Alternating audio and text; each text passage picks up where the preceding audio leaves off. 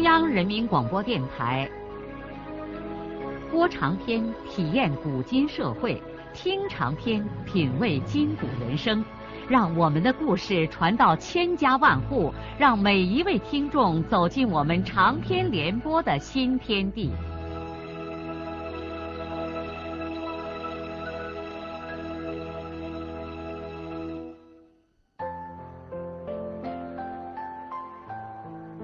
听众朋友，请继续欣赏荣获茅盾文学奖的、由中国文联出版社出版的路遥的长篇小说《平凡的世界》，由李野墨演播。孙少安怀着惴惴不安的心情返回了双水村，他按照根民的嘱咐，回到村子就找到管公章的田海明。让海民给乡信用社写一份贷款申请。海民说他不会写，少安只好和他一块凑合着，总算写成了一份申请书。少安拿着这份贷款申请书，又反身折回了石阁节。乡信用社的信贷员告诉他，刘乡长已经给他们打过招呼。因此，他们虽然没有按照规定去少安那里调查，就写好了可行性报告。当然，这要上报县农业银行。县农行批复之后，其中九千块钱的机器款和另外的运费将转账结算，不准提现金。钱会直接汇到河南巩县，少安可以提剩下的几百块钱作为零用钱。往常县农行的审批，少说也得半月二十天，这太慢了。少安急得都叫出声来了，但是他没有办法，他只能够回到双水村去，耐下心等待。可是刚过三天，石歌节的信贷员就跑来说，少安申请的贷款，县农行已经批复了。信贷员惊讶的对少安说：“自从他当信贷员以来，县农行还从来没有这么快就批复这么大宗的贷款。”孙少安心里明白，是根民给周县长打了电话，才如此迅速的解决了他的问题。现在这个社会，即使是办正经事情，也得走旁门拐道。这样一来，少安就得立刻动身到河南巩县去提货了。秀莲不分昼夜的为少安出远门而打点行装。到河南去，这对少安来说也是一次非同寻常的经历。在此之前，他最远只到过黄原。现在他将不仅走州过县，还要通过本省省城到外省去办一宗大事。过去都是河南人到他们这一带来做生意，而现在黄原人也要涉足那个漂泊者们的故乡去了。中国的大变革使各省的人都变成了不安生的河南人。如今，汽车、火车、轮船、飞机，客源急骤爆满，其中很大一部分是各地的个体户生意人。最为有趣的是，大多数火车卧铺的软席都被这些腰里别着大把人民币的生意人占据了。这些人穿着粗俗的西装，脖子里结着死蛇一样皱皱巴巴的领带。操着一口醋溜国语，蹬着脏皮鞋，理直气壮地踏进了铺着红地毯的软卧房间，而把许多身份优越的老干部挤到了拥挤不堪的硬卧车厢。干部有权，但是权力有限，而人民币的魔力是无边的。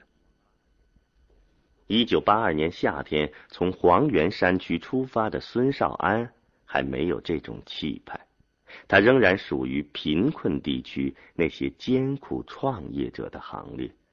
他的装束在石歌节一带农民中间就算是很现代的了，但其实仍然是一副土包子的模样。他的身上装着一点有限的钱，勉强可以去河南打一个来回儿这样，他在黄原没有停留，他在桐城也没有停留，他甚至在省城也没有停留。他心急火燎，坐罢汽车，又坐火车，急迫的向河南赶去。制砖机提不回来，一切都无从谈起。再说，那是一件万把块钱的东西呀，一点都不敢大意。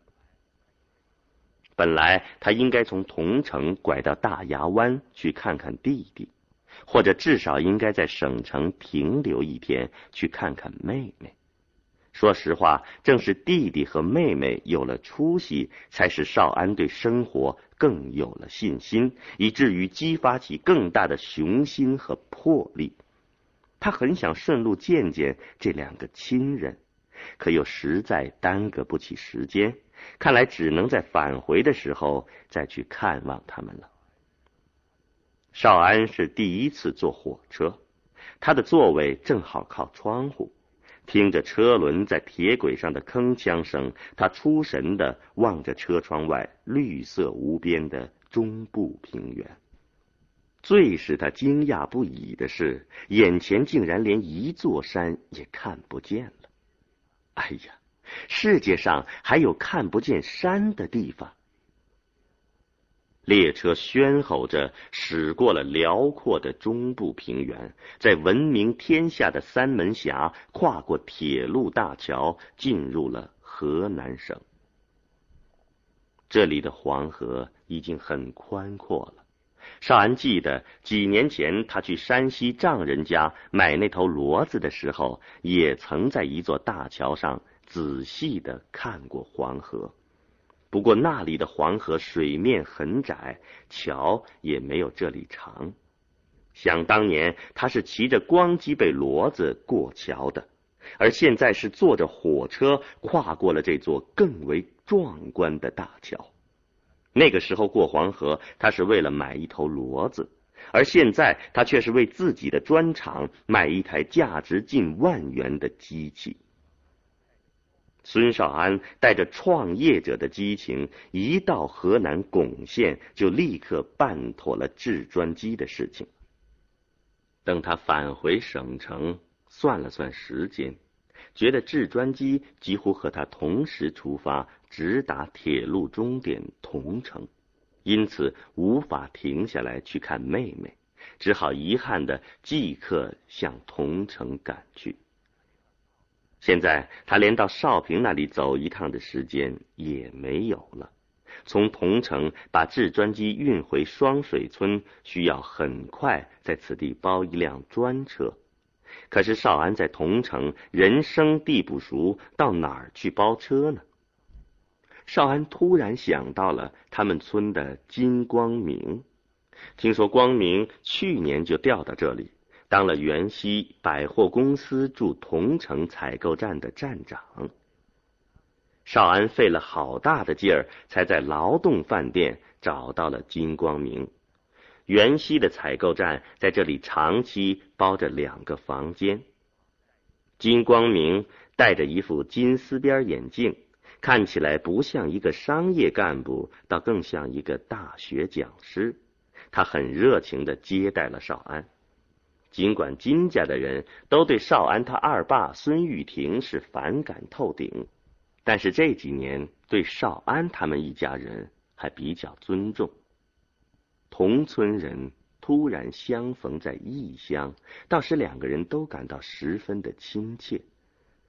当少安向光明提出来他自己的困难的时候，神通广大的金光明二话没说。很快就跑出去给少安联系好了一辆车。金光明高兴地说：“正好，我给我哥买好了两箱子风，还发愁没个熟人给捎回去呢。这下咱俩的问题都解决了。那还有啥问题？风可以直接运回咱们双水村吗？啊，先不敢运回村里，你先捎到袁溪城我一个熟人家里。”那个人是个养蜂的行家，罢了，叫我哥到城里去，先跟人家学一学，再把蜂运回去。你知道，我哥没养过这东西，一下子运回去，他老虎吃天，没法下手啊。光明立刻给袁西成他的熟人写好了一封信，交给了孙少安。然后他感慨的对少安说：“ 还是你有气派呀，敢弄这么大的事情。我哥和我弟弟虽然生活没有什么大困难，可钱也不宽裕，买化肥常得我操心。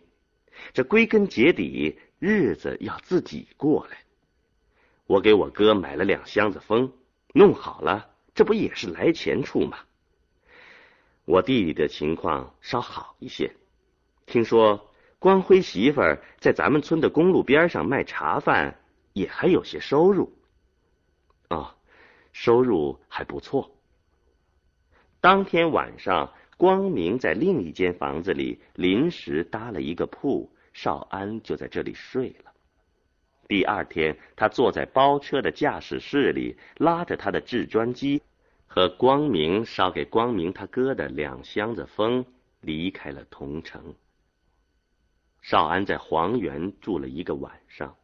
当天下午，他跑到东关去打问雇佣一个烧砖师傅。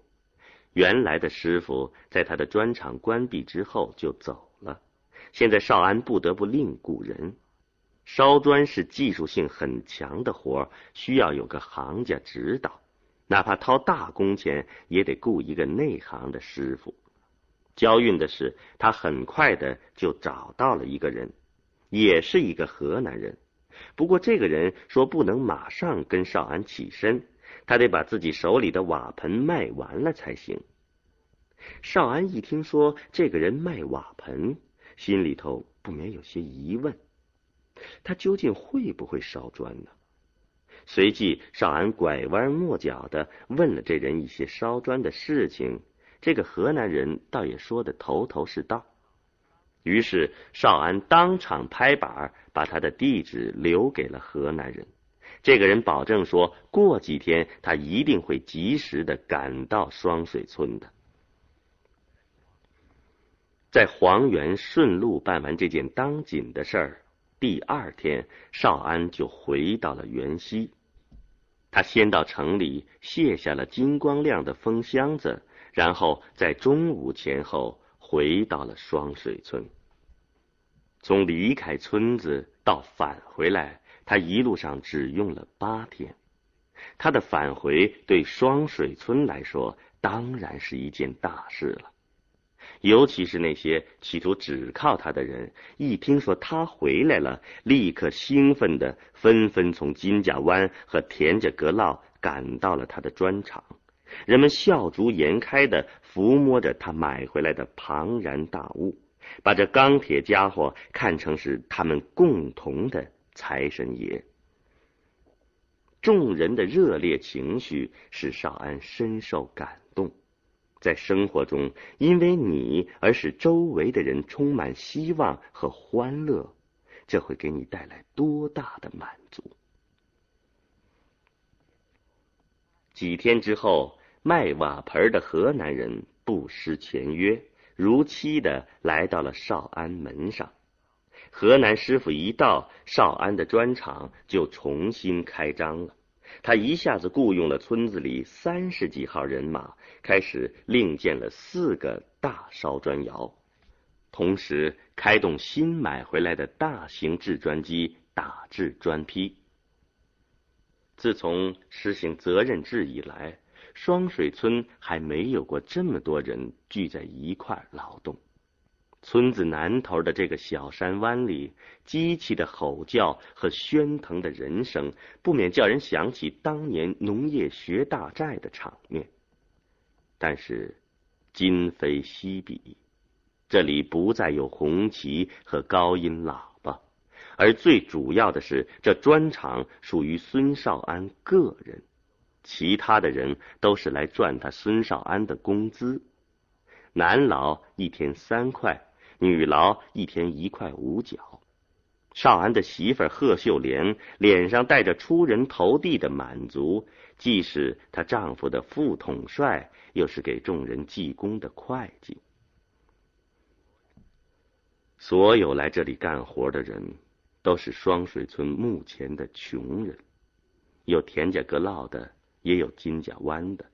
孙少安尽量满足了村里所有想来他这里赚几个紧用钱的村民。有些家户的男劳还要忙自家地里的农活，他就让他们的婆姨和子女来上他的工。孙少安的行为大得人心，村子里有许多人为他歌功颂德。少安他二妈贺凤英也来了，贺凤英还当着村里的妇女主任，只不过这个职务早就成了一个名义。几年来，凤英和玉婷在村子里都没有什么工作可做，那光景依旧过的是没棱没眼儿。凤英不得不屈驾来侄儿这儿赚几个买化肥的钱。少安夫妇不好意思叫二妈也和众人一样去刨土挖泥，只好让他帮助秀莲在家里做饭。孙少安搞起这么大的摊场。又雇佣了村里这么多的人，在东拉河前后的村庄马上传扬开来。有些邻近村庄没有办法的庄稼人也跑来想上少安的工，他赶快婉言谢绝了。现在这么多的人就够他心惊胆颤的了。一个月下来，光工钱就得开两千块，实际上他最多用二十几个人就够了。只是因为同村人抹不开面子，才用了如此多的人。他这样做完全是出于一种人情和道义感，而不是他有多大的经济实力。众人在这里当然不能像在自己家的地里干活，可以随便的晚出早归，得像以前的生产队一样，天明出工，天黑收工。后半晌，那些从自己地里早归的村民都不由纷纷的窜到这里来，蹲在砖厂的周围观看少安的红火场面。在这些旁观者中间，有时也能看见我们的孙玉婷同志。热爱大集体场面，似乎是玉婷的天性，尽管他也知道。这场面和当年的农田基建大会战屁不相干，但几年来，他终归又看见了一群人凑到一块劳动的场面，这不能不使他触景生情、唏嘘感叹。有的时候，在这纷乱的人头上空，玉婷恍惚看见一面面红旗在风中招展。啊，别了。往日那红火的岁月，孙玉婷蹲在侄儿的砖厂边，吸着从他哥烟布袋里挖来的旱烟，心绪烦乱的思前想后。世事变了，玉婷还是一副穷酸相，一身破烂衣服，胸前的纽扣还是缺三掉四。旱烟照样由他哥供应，要不是大女儿魏红已经长成一个懂事的姑娘，相帮这对革命夫妇种地，一家五口人恐怕连口也糊不住。这不，凤英现在也只好投在资本主义的门下，赚几个下眼钱。玉婷不仅光景没变，其他的爱好也没有变。他一直不间断的到小学教师金城那儿取来报纸，抢着赶天黑看完。晚上他点不起灯。如此关心政治的人，至少在东拉河一带的农村实属罕见。由于玉婷经常看报，因此在任何时候都很了解目前形势。当侄儿扩建后的砖厂。装起第一窑砖坯的时候，对目前情势很了解的孙玉婷忍不住给侄儿出了个点子。他对少安说：“目前报纸上正宣传帮扶扶贫的万元户嘞，哎，你比他们报纸上宣扬的那些人都突出啊！因此你要叫人家知道你的光荣事迹来。咋？咱自己给报纸上写稿子？”表扬咱自己，哎，还要咱自己写来。只要你闹腾一番，他上面的人抢着报道来。孙玉婷把嘴一撇，心里头很惊奇，办大事业的侄儿竟然如此缺乏政治头脑。少安仍然不明白他二爸的意思。那，你说咋闹腾呢？嗨，这有什么难的呀？你干脆弄一个隆重的点火仪式，给乡上和县上的机关发请帖，让他们都来参加嘛。你破费上一点钱，办上几桌酒席，晚上再包几场电影，把气氛弄得轰轰烈烈的。你现在又不是出不起这两个钱。再说了，钱是小事，关键是个政治影响。你既然要刮风下雨，为什么不先来个好雷打伞呢？你连光荣都不会光荣。孙玉婷说到兴头上，竟然居高临下的指教开了侄儿。二爸的一番话，倒是少安大吃一惊。没想到这个破败的革命老前辈，现在还保持着这么高昂的政治激情。吃惊之余，少安才细细的思量，他二爸这个提示说不定还有些意思呢。说老实话，在此之前，少安可从来没有往这方面想。村上有人缺钱花而求到他的门上，他也诚心的想帮助这些人，这才促使他扩建了砖厂。可是，既然事情如今已经闹到了这一步，按照二爸说的，宣扬一下又有什么不好呢？孙家已经晦气了几辈子，利用这个机会冲冲晦气也值得。另外，那年少安冒充了一回冒尖户，心里很不美气，总想堂堂正正的在世人面前光荣一回。现在也许正是一个机会。不过少安又盘算，人家上面的干部会不会接受他一个老百姓的邀请来参加这样一个仪式呢？当少安支支吾吾的对二爸提出了这个疑问之后，孙玉婷立刻胸有成竹的说：“这没问题儿。”上面正打着灯笼寻找这号先进典型呢，出了这号典型，那也是他们的成绩呀！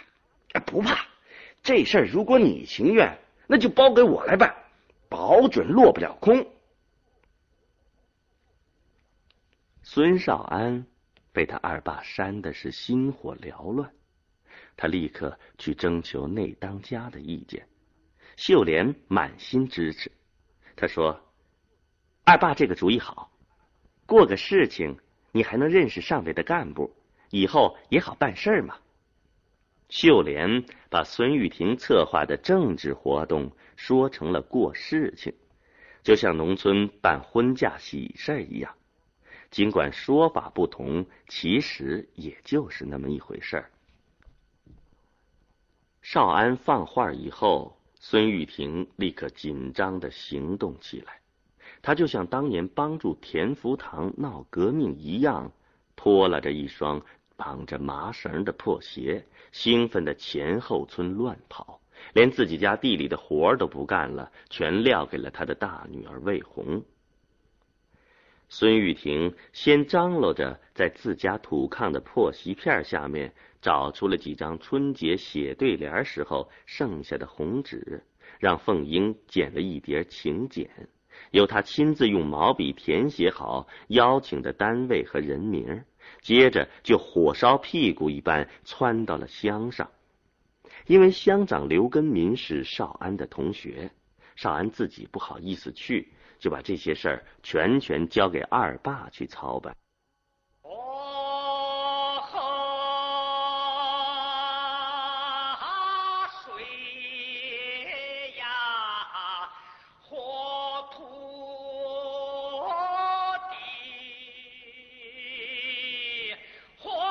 路遥的长篇小说《平凡的世界》今天就播送到这里。您听了以后有什么感想、体会和建议？欢迎来信告诉我们。来信请寄中央人民广播电台听众工作部，邮政编码幺零零八六六。请明天继续收听。节目编辑叶咏梅。